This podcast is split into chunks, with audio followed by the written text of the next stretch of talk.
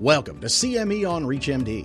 This activity, entitled Tenosynovial Giant Cell Tumor, TGCT New Perspectives on Advances in Treatment, is provided by Prova Education and is supported by an independent educational grant from Daiichi Sankyo.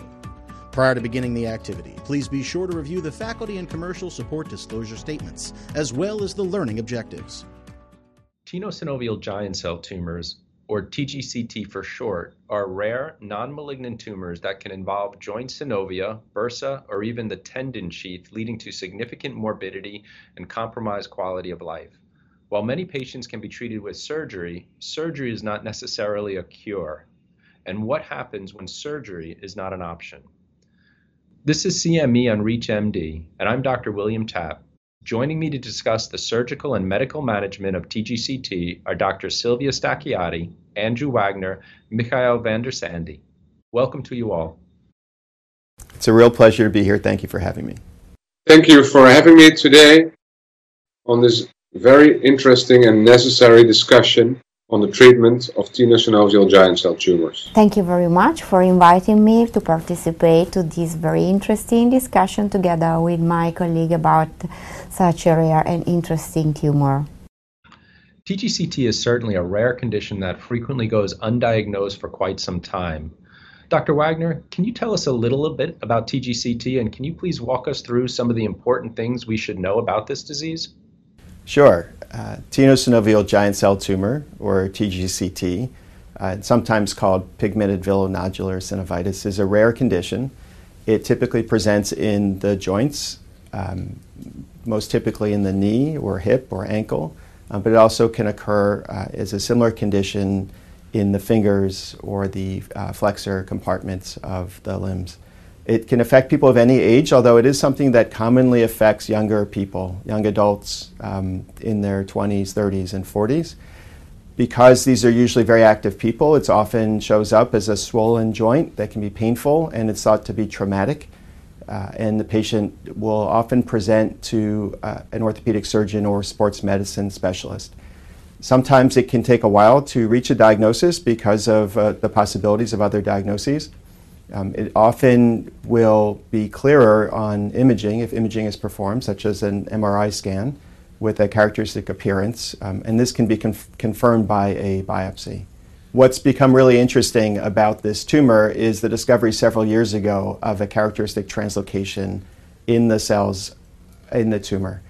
A small proportion of the cells are actually the neoplastic cells, these cells contain a characteristic translocation involving a collagen gene and the gene encoding a protein called CSF1. This leads to constitutive overproduction of CSF1, and these cells then draw in other normal cells, normal inflammatory histiocytic cells, to form this tumor mass. The mass is very inflammatory and can cause pain, can cause joint destruction, can cause swelling, can cause bleeding within the joints. And this is what leads to the clinical presentation of patients. For some patients with tenosynovial giant cell tumor, surgery alone can cure them of the disease. But unfortunately, for many others, the disease recurs. And if the disease remains in the, in the uh, joint space, it can cause really significant morbidity. This can lead to destruction of cartilage and accelerated arthritis, leading to early joint replacements. It also can cause pain, functional limitations in terms of range of motion, uh, and uh, joint instability. So, our patients that we see with advanced disease in the joints can really be suffering. They often are on uh, narcotic pain medications and, in some cases, antidepressants. Some are unable to work because of their symptoms. These are patients who often no longer have an acceptable surgical outcome, and for these, we really need to find an effective medical therapy. So, when we are presented with a patient with TGCT, Dr. Van de Sande, how do you determine if this patient is a good candidate for surgical management or possibly may best be suited for medical management? Thank you for that uh, very uh, interesting question. It's, I think, very important to differentiate patients that are primary patients that have never had any treatment before uh, to patients that had many treatments before already. And if there are patients with a long history of surgeries or uh, systemic treatment, uh, even radiotherapy, it becomes more and more difficult to uh, successfully remove the tumor tissue from the joint and keep functional joint and a happy patient after the surgery.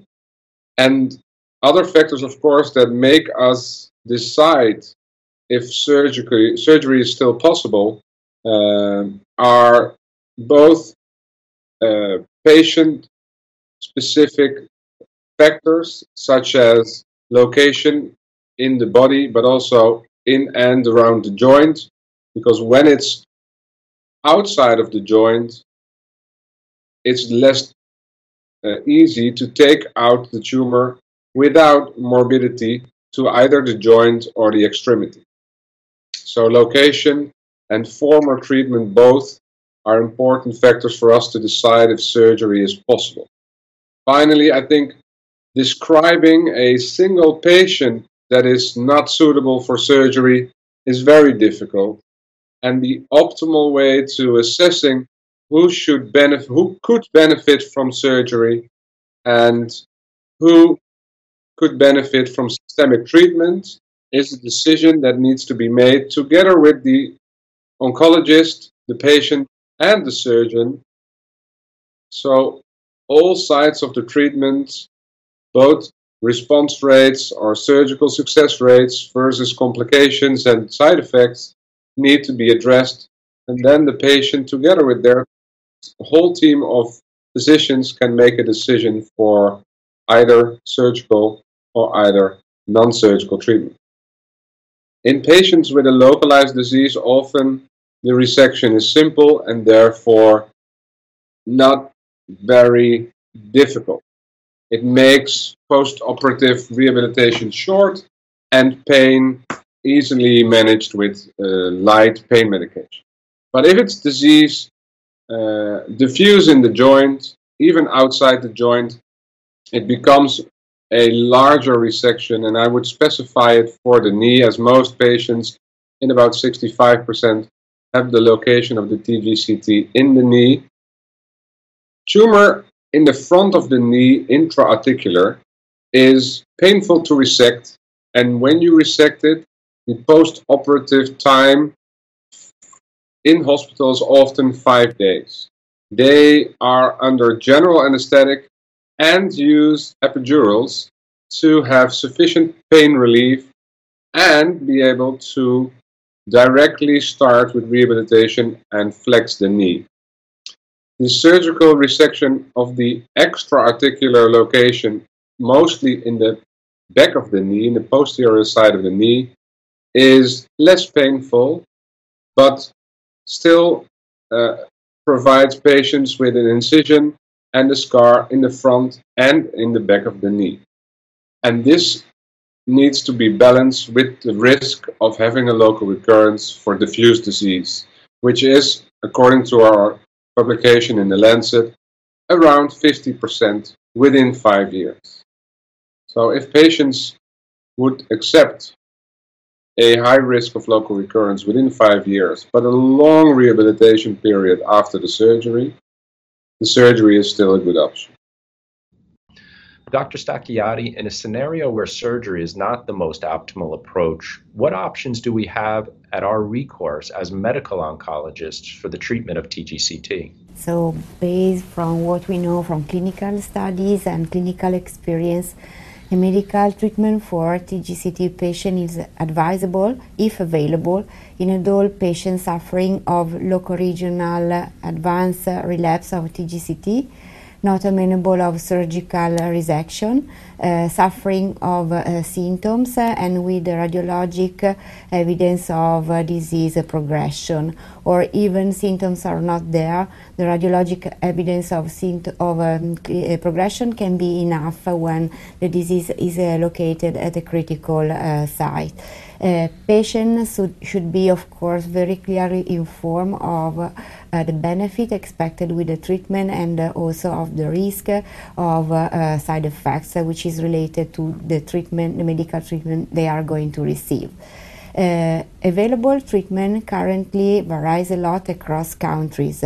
So, uh, formally, uh, the only approved drug for treatment of advanced TGCT is pexidartinib in the US, while this drug is uh, still under assessment in uh, Europe by EMA. Uh, in Europe. So, for example, no potentially active drug formally approved for disease uh, are available so far.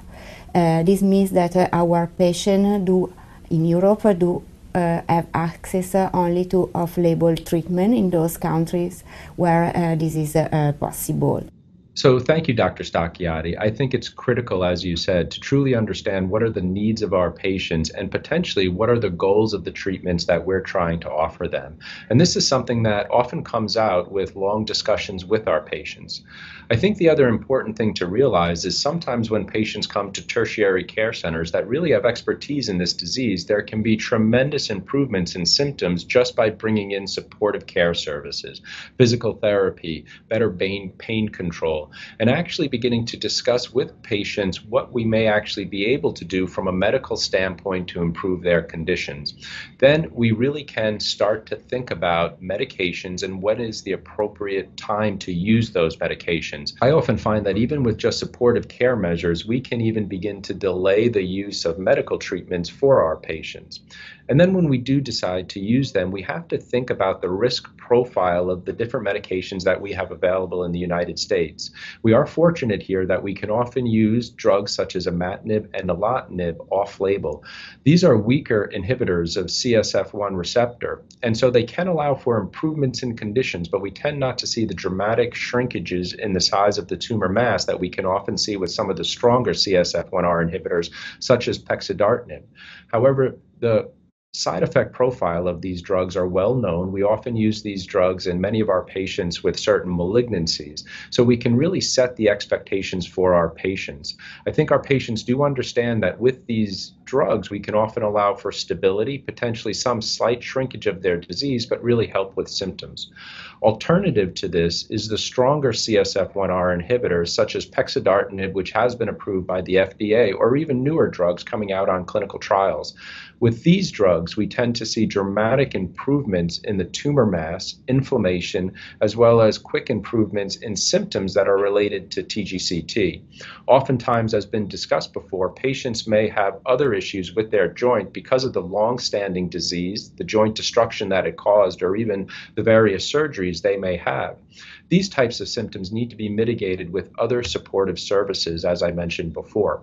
But regardless, with the use of drugs such as pexidartinib, we have to have strong considers of some of the rare toxicities that we are seeing with this drug, such as we mentioned before, such as the cholestatic hepatotoxicity. This is a very rare and unpredictable side effect of the drug that we really have to educate our patients about to determine if the drug is right for them. And I think this is critical in the informed discussions that we can have with with our patients. So, as Dr. Stacchiotti mentioned, we do now have one approved therapy, pexidartinib, in the United States for patients with TGCT. Dr. Wagner, can you provide some information on how this agent works and maybe walk us through some of the results of the phase 3 ENLIVEN study that supported its approval? Sure. This is the first prospective placebo controlled study of a drug in patients with tenosynovial giant cell tumor. It enrolled 120 patients who were randomly assigned to receive either pexidartinib or placebo in a blinded fashion. They received the study drug for up to uh, 24 weeks, at which time their assignment could be unblinded, and patients were then permitted to cross over to pexidartinib if they were found to have received placebo in the first 24 weeks. The results were pretty impressive. There was 39% response rate by RECIST in patients receiving pexidartinib in those first 24 weeks and a 0% response rate in patients receiving placebo. Now, one of the real challenges of tenosynovial giant cell tumor is in how we measure the disease. It is not a spherical lesion that has very defined dimensions. It is very typically multilobulated, extending in different dimensions, and there's no simple way to measure the extent of disease. RECIST is not a perfect tool for this. So another metric called the tumor volume score was developed that determines the size of the tumor in proportion to the maximally distended uh, volume of the synovial cavity. Using this metric, the response rate was even higher, now 56% um, in patients in the first phase, the first 24 weeks of the study. With further follow up, both by RECIST and by the tumor volume score, the response rates in- increased further, suggesting that patients uh, did not necessarily all reach their maximal benefit in those first 24 weeks.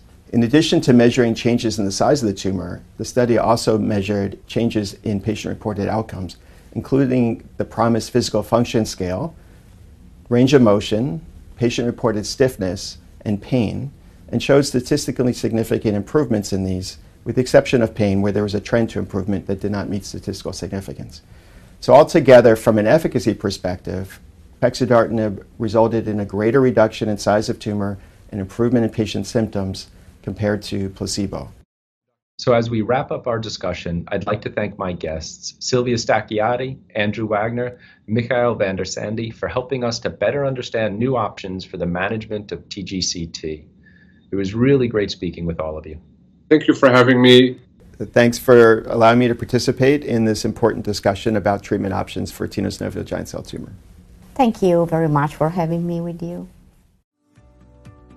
You've been listening to CME on ReachMD.